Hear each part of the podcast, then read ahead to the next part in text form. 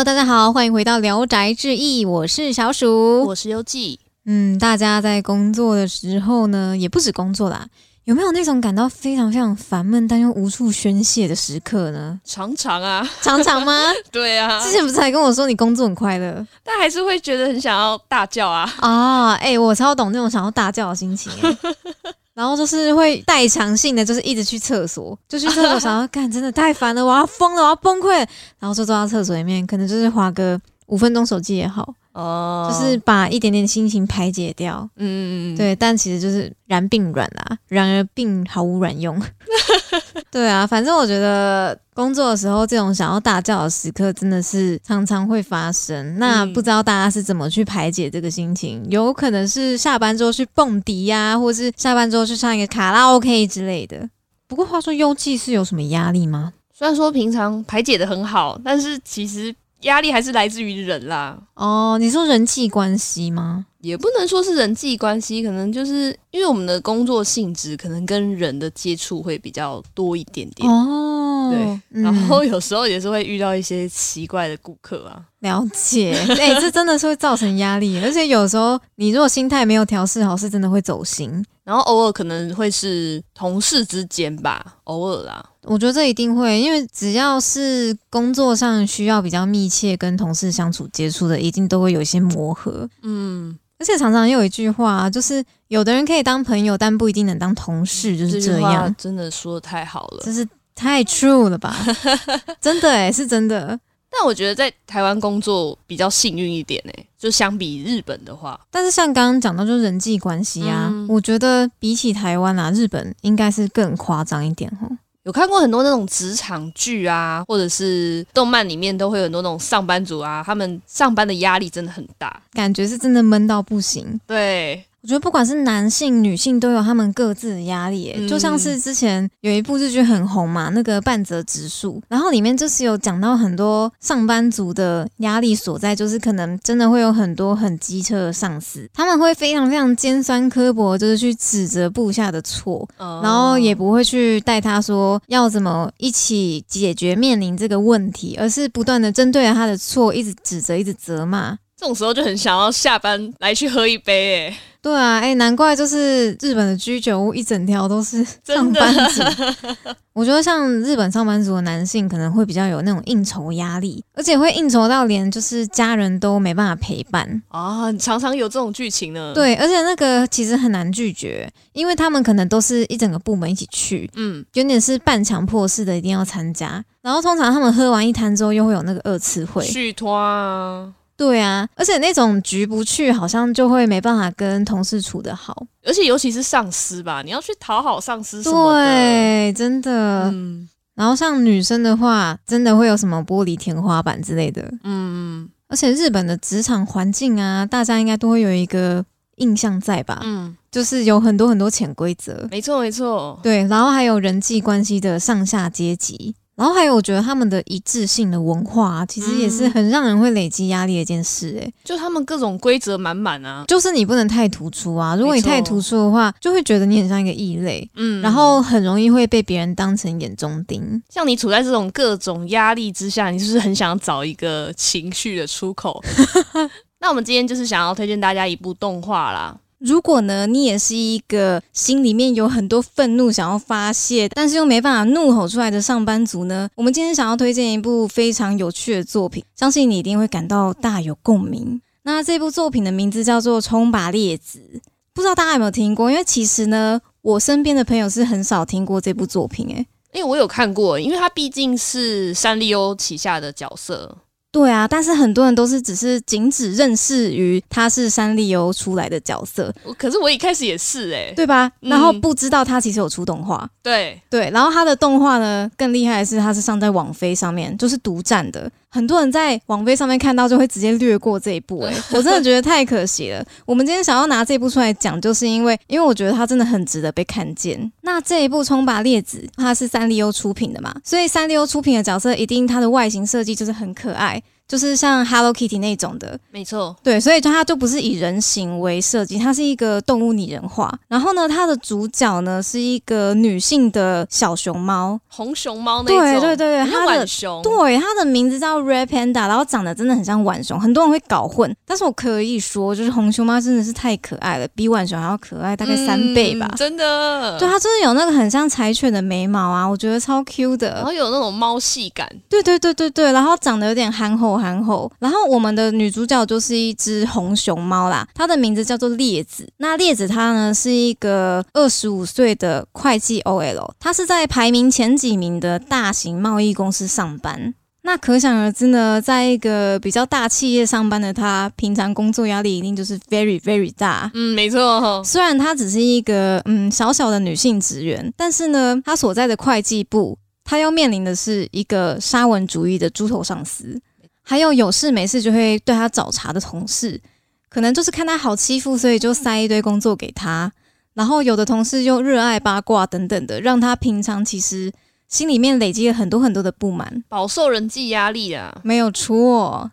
于是呢，当他觉得负面的情绪要爆炸的时候，他就会从他的包包里面掏出什么呢？掏出什么呢？掏出什么呢？不是手枪，是麦克风。他说会拿出他专属的麦克风。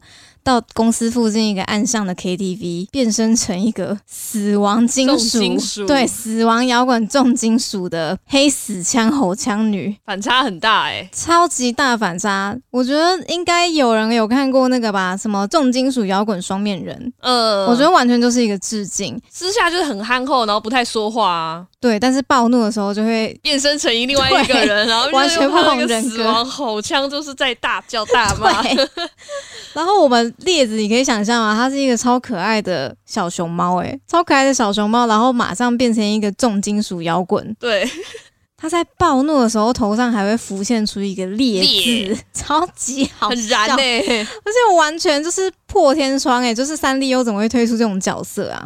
诶，但是不要看这个角色好像很怪，他在二零一五年的时候在三丽鸥有举办一个角色人气选举，列子他是有得到第八名的，那也因此而出道啦。那可能因为刚好日本也有这样子的一个工作的压力啦，所以他们三丽鸥在他们内部的员工投票里面有一个主题是打工一族之中，冲拔列子就有在这个选拔之中脱颖而出，所以你就可想而知，日本人对于工作的压力是非常非常大，总是想要找到一个抒发的出口。我觉得三六最厉害的一点就是他的角色设计很贴近人心跟生活吧。嗯，没错。我觉得列子会这样脱颖而出，就是因为他可能他的黑死枪都是替很多。生活不满的 OL 吼出他们心中的一切，尤其是他的那些歌词啊，对，比如说哦，我要辞职，你们都去死之类的。我真的是太推荐大家一定要去看他的动画。他的动画一开始是在电视台上面，就是以一分钟穿插的那种小动画的形式播出，嗯，然后一集就一分钟，然后有一百话。然后后来呢，就是他们用同样的原班人马在 Netflix 上面开始放送。然后 Netflix 版呢，它是跟原本在电视上面播出的动画是有一点小小的不同，嗯，它的剧情又更加深厚一点，因为他们之前是作为泡面番，可能人物的立体度就没有那么够，但它变成网飞影集之后，它一集有大概十到十五分钟的长度吧。里面的角色塑造就是做的比较饱满一点，对，因为它目前为止是有推出五季的内容，那每一季都是有一个核心的主题，没错，而且我不得不说，它的五季每一季的感觉都非常非常不一样，嗯，因为每一季的主题都很明确。就有一个核心的主题去贯穿那一整季啦。对，它真的不是在水，也没有在泡面，它就是有一个主线。它每一集都很认真的在跑主线，所以我跟你说，我这次推优季，它有五季哦，我叫他去看，我就前面还压说，哎，你这个哦，大概很精彩啊，三四天就看完了。最后我验收的时候，我问他，哎，你到底几天看完？三天，三天，超猛的！一季有十二集，我三天就看完了。你说说这个观后感怎么样？应该说你觉得观感体验怎么样？停不下来吧？这很爽哎！而且重点是，像这种东西就是可以配饭吃啊，没压力。对啊，而且它的剧情又蛮猛的。没错。来介绍一下这个女主角列子是怎么样的一个个性。好了，她在工作上面呢，被她的上司称为一个临时工，因为她就是一个很不被上司重用的一个小职员的存在吧，也不是属于那种会被交接到非常非常重要工作的。我觉得这就是那种属于找不到定位的同事吧。对对对对对，就是都可以做，但是呢，就特别重要的任务也不会要交接给她。嗯。想当然尔，他在工作上就是也没有说非常有热忱，因为他获得的成就感可能跟他工作的心力就是一个不成正比吧，也很像现代很多人的写照啦，就是一个为生活而工作的人，对，就为了钱啦，对，单纯赚钱。对于工作呢感到枯燥乏味的他。他的私生活呢，其实也没有那么的精彩，所以前面第一季对列子这个角色的叙述，就有点像是他有一点茫然的在过日子吧，都整天就是点到点啊，公司。家里、公司、家里、公司、家里，对，你不觉得第一季很有这种感觉吗？对啊，就第一季完全是觉得列子就是一个无聊的女生，真的是无聊两个字可以形容她的生活。我觉得也就是还蛮像现在很多出社会的人，就可能出社会之后，生活的重心都摆在工作上面，然后也找不到特别的兴趣，每天都是为了生活而生活。没错，而且加上列子她的个性又是有点逆来顺受。前面呢，他的描写就是他不太会为了自己的权益去争，所以他才会内心累积那么多压力，累积到一定量，然后到 KTV 去释放，然后一直重复这件事情，一直重复，一直重复。但是他那么无聊的生活，你觉得大家看得下去吗？看不下去啊，很乏味啊。对啊，所以第一季前面呢，我觉得他是有一点在酝酿的，他是在酝酿一个爆发。因为其实列子他去唱 KTV 这件事情是一个蛮私密的事情吧，他没有让家人知道。对。后来这件事情呢，竟然被公司呢两个非常人气的女同事知道了，风云人物。对，风云人物啦，一个是社长的秘书，那这个秘书叫做旧美，她是以一个秘书鸟作为形象；另外一个是一个大部门的部长，女部长。那这个部长呢，叫做无理无理部长，无理的日文就是沟里，沟里会想到什么？狗力啦，大狗力啦，就是没错，就是大猩猩。那自从呢被这两个风云女同事知道之后，他们三个人就变成妈吉了，超级莫名其妙。这就是一个故事的转折点啊！对，就是一个很棒的转折点。他们就是变成一个会吃下午茶、聊茶余饭后话题的三人小群组。那自从他们三个变成姐妹淘之后，列子的生活呢就加入了一点刺激。因为其实列子以前都是比较羡慕他们的角色吧。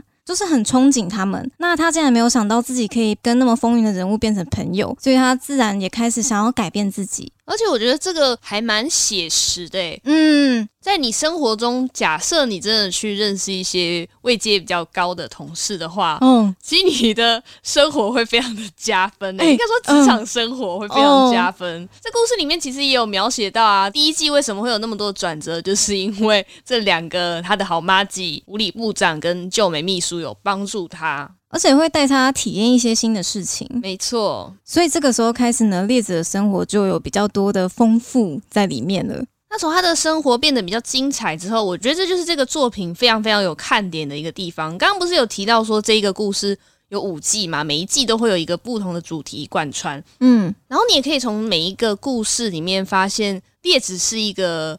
虽然个性很无聊，但是有每一个角色带领他去不同的领域，他就可以变得非常非常的丰富。对，没错，完全是这样。因为我觉得像是吴理部长跟旧美秘书，他们是一个开端。嗯，从这个时候开始呢，他的职场生活就遭遇到越来越多的人，然后也越来越多鸟事。但很搞笑的就是，他的个性真的是始终如一的无聊。没有，我觉得他是很稳定啦。对。这时候就很想要鼓励大家一句话，想要喂大家一口鸡汤。不对，是用灌的。你说用强逼？对，看这部作品有一个很大很大的乐趣，就是其实你真的可以从你的生活周遭去。体验不一样的事物，然后去挑战他们，就像列子一样。而且我觉得说列子无聊，我觉得到后期其实他不无聊了。对，前期呢可能还会觉得哦，他的反应都很平淡啊，不管遭遇再大的事情啊，好像都是一号反应的感觉，然后又是逆来顺受，让人家觉得他很不果断。但其实到后面是真的可以慢慢的感受到这个角色是猛爆性的在成长，而且他逆来顺受的这个个性是使他变得这么有趣。去的一个很大的关键，就是不管遭遇到什么样的事情，他就可以去接受，他都可以去做。没错，他就是做。我们呢，就稍微讲一下他在这五季故事会遇到什么事情好了。首先，第一季是他的开端，他慢慢变得认识越来越多人。第二季我觉得很好笑，它是有点像霸总情节吧？呃，有一点。对，反正就是列子他在上驾训班的时候，偶然认识了一个 IT 新星，就是一个科技公司的大老板。那他竟然就是跟这个科技公司大老板突然谈起一个超级梦幻的少女式恋爱。大家可以知道我说的那个感情线看点在哪里的吧？没错。你怎么可以看到三丽鸥的角色？出这种事啊！三丽鸥的角色在那边谈一个超级大恋爱，到底是一个什么画面啊？那再就是第三季，第三季呢，他突然变成一个地下偶像，超级莫名其妙，超级莫名其妙，真的很莫名其妙，很好看呢。我觉得第三季是我最喜欢的一季，我也是。好多那个 OL 怎么会突然变地下偶像啊？嗯，而且还是套这种三丽鸥的画风，真的是觉得太猛了。再来呢，第四季。第四季又回到他的职场啦，我觉得是有点像是职场风云。的那种感觉，没错。他的公司呢，突然吹起一个改革的旋风，他所有身边的人事都遭到一个超级调动。然后在一个调动之下呢，我觉得第四季他的表现是比较沉重一点的，也蛮脱颖而出的啊。因为跟其他四季的表现就是很不一样，风格很不同。然后呢，就接到第五季，我觉得应该是因为第五季是最终季，所以第四季才用一个比较不一样的感觉。但我真的很想吐槽第五季，第五季真的很浮夸。大家知道第五季在演什么吗？第五季列子到最后不知道为什么他要出来当议员，没错，超夸他出来选举哎。对啊，你知道这部动画可以从地下偶像讲到政治选举，真的是它的维度实在是太宽了，就是制作组很敢搞啊，那个编剧真的很敢写，他从。上写到下，什么都可以把它塞进去，然后什么都可以发生在列子身上，你就可以知道列子这个角色到底多逆来顺受。大家叫他干嘛，他就去干嘛。重点是他可能是有一个使命感吧，因为他的死亡金属呢，不只是观看的我们，连剧中的很多角色呢，都会受到他的感染。所以列子身上应该是有一个使命感存在吧？强大的使命啊！他的使命也是让观众一起宣泄啊！没错。而且我觉得这个使命感的成长，也是因为他这个角色的厚度越来越厚的关系。从他一开始就是有点唯唯诺诺的吧，然后也不敢为自己发声，到最后他想要站出来为就是所有跟他感受到同样愤怒的人，他想要为大家怒吼。我觉得这个过程很像你在看一个朋友，他慢慢越来越强大，逐渐成长。对。从一个小树苗变成一个大榕树的过程，然后个性是始终的如一。对，而且还记得我们刚刚讲到地下偶像吗？就他的地下偶像真的有出歌诶，真的哦，有啊，就是他的那些剧中的那些歌曲是真的可以在 Spotify 跟 Apple Music 里面找到。哦哇，他们是新知，对他们真的有发单曲，一个小知识让大家知道一下，科普科普，没错。而且不得不说啊，我觉得其实他的歌是蛮认真在写的。然后再来呢，本剧第二个看点就是列子的感情生活。呃，虽然呢，迷之微笑，没错，迷之微笑。虽然他的生活以及他的职场都是如此的，大家说什么就做什么，但是他对感情却不是这样哦。他对他的感情是非常有目的性的。就是因为很有目的性，所以才一直换男朋友吧？想要找到他心目中的老公啊，白马王子啊。但是我在这点就是很佩服他，因为我觉得在感情上面知道自己要什么，其实有的时候比生活中知道自己要什么还要难。我非常同意你这个观点，没有错。总之呢，我们有点像在看列子的恋爱史啊，从第一季到第五季。前面遇到的可能是一见钟情的人，但一见钟情过后呢，在一起之后却发现个性并不适合。这时候列子主动提了分手。那第二季呢，遇到了一个非常非常完美、优秀又善良、帅气的男子，也多金。重点。在一起之后呢，却发现感情观不合，于是列子提了分手。那再来呢，感情有点沦为一场空的他，在受到就是激烈的追求之后，跟对象在一起。那这个感情何去何从呢？这个也是在列子心中就是一直打上问号的部分。那我觉得作为观众，就是可以一路就是这样看他谈感情，我觉得很真实。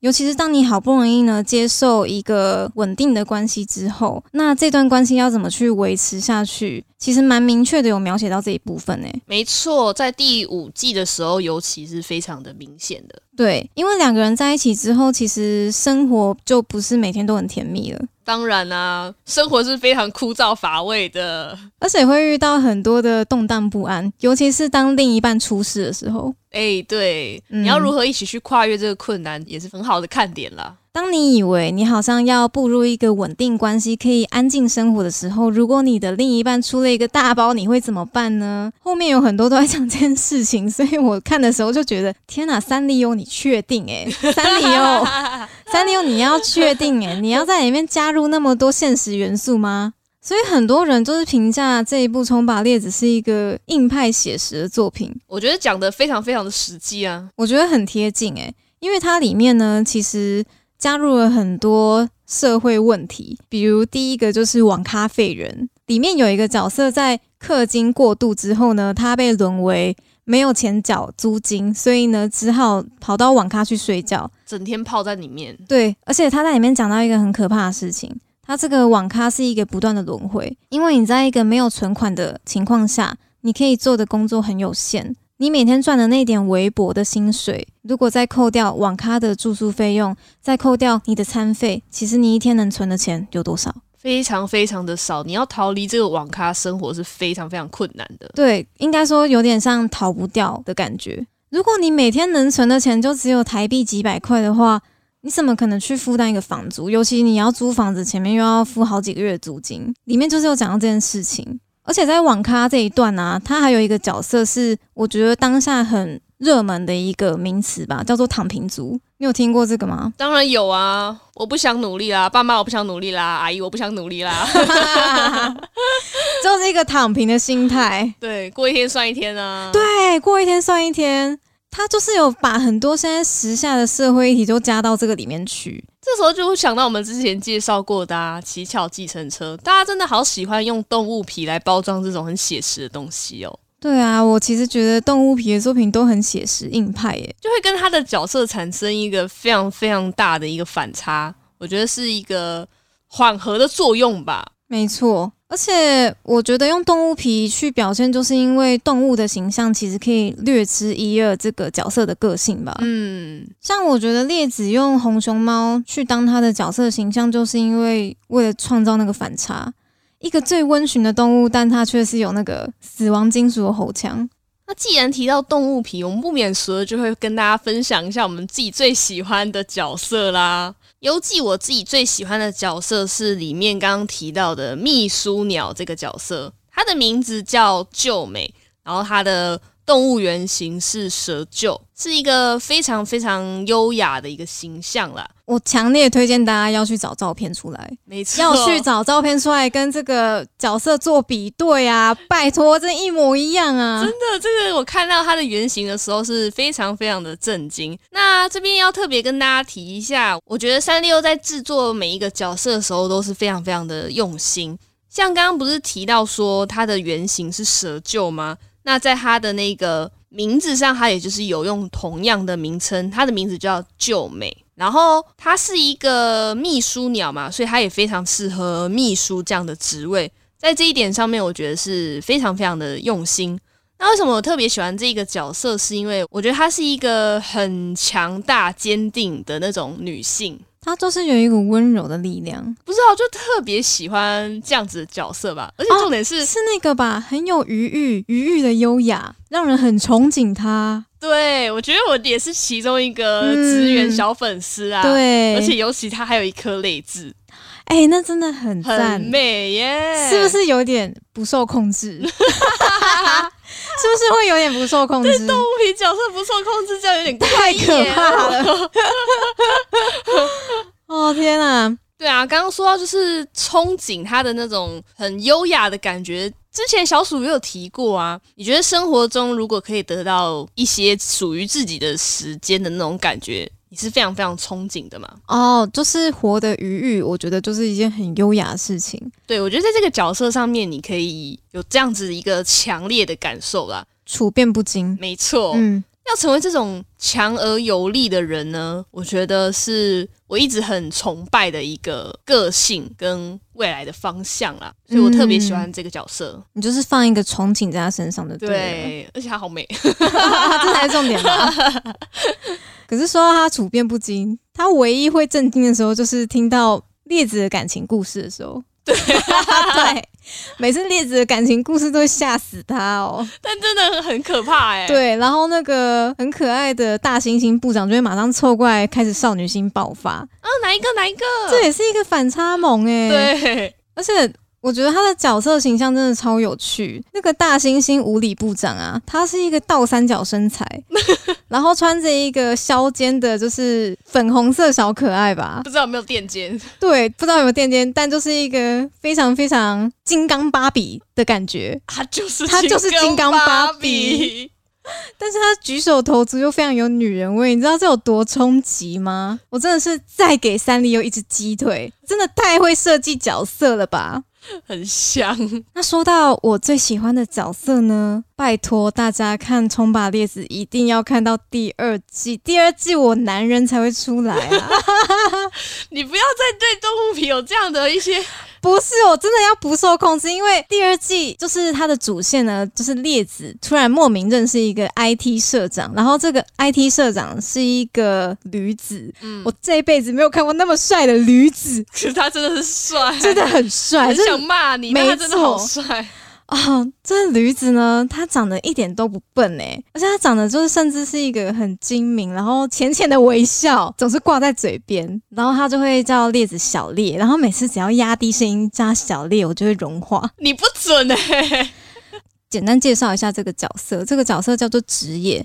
那直野他呢是一个最近在日本的急速窜升的公司 IT 公司的社长。其实简单来说，他就是一个总裁啦。对。他的出现就是很像少女漫画的情节，霸气总裁那种，霸气总裁，而且是温柔帅总裁，而且是多金，真的是，这不是重点。刚刚差点脱口而出说这是重点，但没有啦，这不是重点。我觉得他的角色魅力是在于说他很包容，就是列子吧。因为列子他那时候跟这个社长在一起的时候，其实很没有自信，因为他们两个人的世界差太多了。对。但其实直野他就是会一直不断的跟他说：“哦，不要担心啊，其实那些旁人的眼光都不是重点，重点是在于说我们两个人是如何去相处。那如果我们两个人相处的时候很快乐，这才是真实的。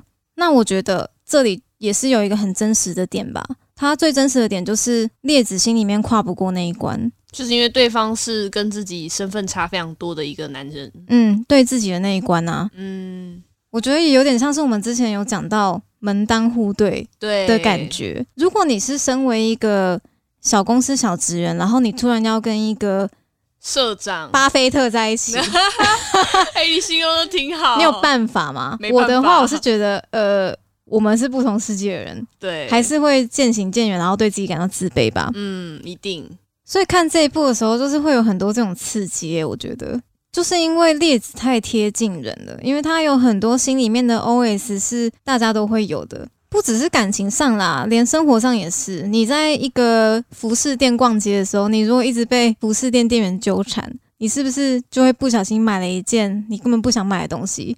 比如说一双袜子，我家里有好几百双袜子，根本不缺一双，但是却。在这种压力之下买了一双，列子就是一个这样的角色。那再加上日本的可能文化风气就是这样吧，就是比较没有办法坚决的 say no，所以才可以产生那么多的共鸣。这也很符合这一部动画的宗旨啊，就是要为所有的上班族女性发声。哎，但不过就是回到职业社长身上，其实我还是觉得很可惜啦。哦，怎么说？你说列子没有跟他在一起吗？还是就是我觉得他们怎么在一起，怎么分开，这固然是一个很真实的过程，但是因为职业真的是纵观全剧最好的男人，你不认同吗？对啊，对吧？没错，而且不管是在一起前、在一起的时候，或是分手之后，他永远始终如一的好。哎，真的，他很温柔，哎，他很温柔。而且我觉得大家可以跟我一起来想，所以直也是到底对列子他的恋心是不是还持续存在着？你说还是不是持续喜欢他吗？对啊，因为其实我看到最后就一直在想，说是不是其实一直都喜欢着？如果问我的话，我觉得应该是，哎，真的哦，嗯。我想说大家可以一起来想想看。后跟大家爆料，小鼠呢喜欢到把职业社长设成 Netflix 的头像哦，而且是行之有年哦。自从我看完《冲吧烈子》第二季之后，他就一直是我的头像哦，很夸张，很夸张。那时候借邮寄账号的时候，他还想到这谁？看完之后说：“干，这不是职业吗？” 太夸张了喜欢了吧？如果大家有幸看完，就会懂我了，真的。那其实也不止以上我们喜欢的这两个角色啦，每个角色都有它各自的特色跟优点，独特的魅力。对，然后大家也可以去想说，为什么会以这个动物作为形象？比如说列子，他有一个猪头上司嘛，这个猪头上司还是沙文主义呢？沙文主义会跟什么动物产生连接呢？猪，那就是猪，所以这个部长就是猪，沙文猪。对，杀猪呢？不觉得这是一个很很呛的设定吗？对。就是一个很直观啊，就它就是一只杀猪，你想拿它怎么样？但是这个角色也不是那么的平面啦，就是所有的角色，就算他们有一些讨厌的点，但是呢，经过一些剧情的安排呢，你会发现其实他们都是好人。那所以也会在随着从第一季到第五季这样观看的过程中，会慢慢越来越喜欢这些不那么完美的角色。对，我觉得不那么完美呢，就是他们可爱之处。没错，大家在观赏的过程中也可以挑选一下自己喜欢的老公老婆啊，然后设成头贴吗？设成头贴就倒也不用了啦。不是啊，不然要设什么？诶，那最后呢？如果你跟列子一样，是在工作上、生活上，或是在感情上，有时候都会遇到很多鸟事的人的话呢，我很推荐你可以看这一部《冲吧列子》。因为列子可能也可以把你心中的不满一起宣泄出来，一吐为快。那当然呢，不只是这个反差的部分啦，转到不能再转的剧情也是我们推荐的部分之一了。没错，没错。冲吧列子它总共呢是有五季，它的第五季呢就在二月十六号的时候已经上架了，也是最近刚刚的事情而已，新鲜的啦。他公开的时候说是最后一季了，但是我有点不愿意接受哎。对啊，我还想要再看一些续篇呢。而且其实我没有发现它是最后一季哎，嗯，我是看完之后看那个新闻报道才知道它是最后一季，就觉得好像有什么东西没有收尾的感觉。你不觉得还有伏笔吗？我觉得是啊，因为还有一些事情没有解决解决的感觉。对，不知道还会不会有，或是说会出特别篇，不知道。但它基本上就是全剧的核心都已经传达的蛮。干净的啦，嗯，这倒是。我觉得大家可以学习一下，就是列子的生活态度吧。其实一开始会觉得他太软弱。但到后面会发现，他的逆来顺受，也许是他接受挑战的一个姿态。我觉得看完这个作品，其实给自己还蛮大的力量，也想要跟每个观众分享一个小小的理念。我最近在看动画、漫画的时候，都尽量的想要在每一个作品里面找到一个核心的价值。嗯，那冲吧列子对我来说呢，是找到更多元的自己，是我观赏完之后觉得很值得学习的地方了。像他在里面啊，不管是交新的朋友啊，在感情上面啊，或者是去做一些不一样的事情，其实，在生活中，我觉得很多时候真的是蛮乏味的啦。那如果你可以愿意像列子一样去接纳一些新的事物的话，其实真的可以打开很多很多的眼界。而且在尝试很多事物的同时呢，还一并的保有自己。嗯，我觉得也是列子他的。说无聊也无聊啦，是它的本质吧。总之呢，我还是期待有下一季啦。没错，我要得戒断症了，我真的要得戒断症了，找不到好的作品了。我觉得三丽鸥会出这个真的是蛮难得的一件事情，确实，对，而且列子也是陪了我那么久。总之呢，还是完结撒花，撒花。我希望之后三丽鸥还能再推出类似的作品，如果剧情能像列子那么劲爆，那是更好了。那热腾腾刚完结的冲吧列子，如果有兴趣的听众朋友，欢迎一定要直接去 Netflix 上面进行收看呐。没错。感谢听到这边的听众朋友，如果喜欢我们的节目的话，可以到各大平台追踪订阅我们哦。那有想看我们的宅日常的话，欢迎到 IG 上面搜寻 LZZY 底线 Radio，或者是直接搜寻聊斋志异就可以找到我们喽。我是优记，我是小鼠，那我们下礼拜空中见喽，拜拜，拜拜。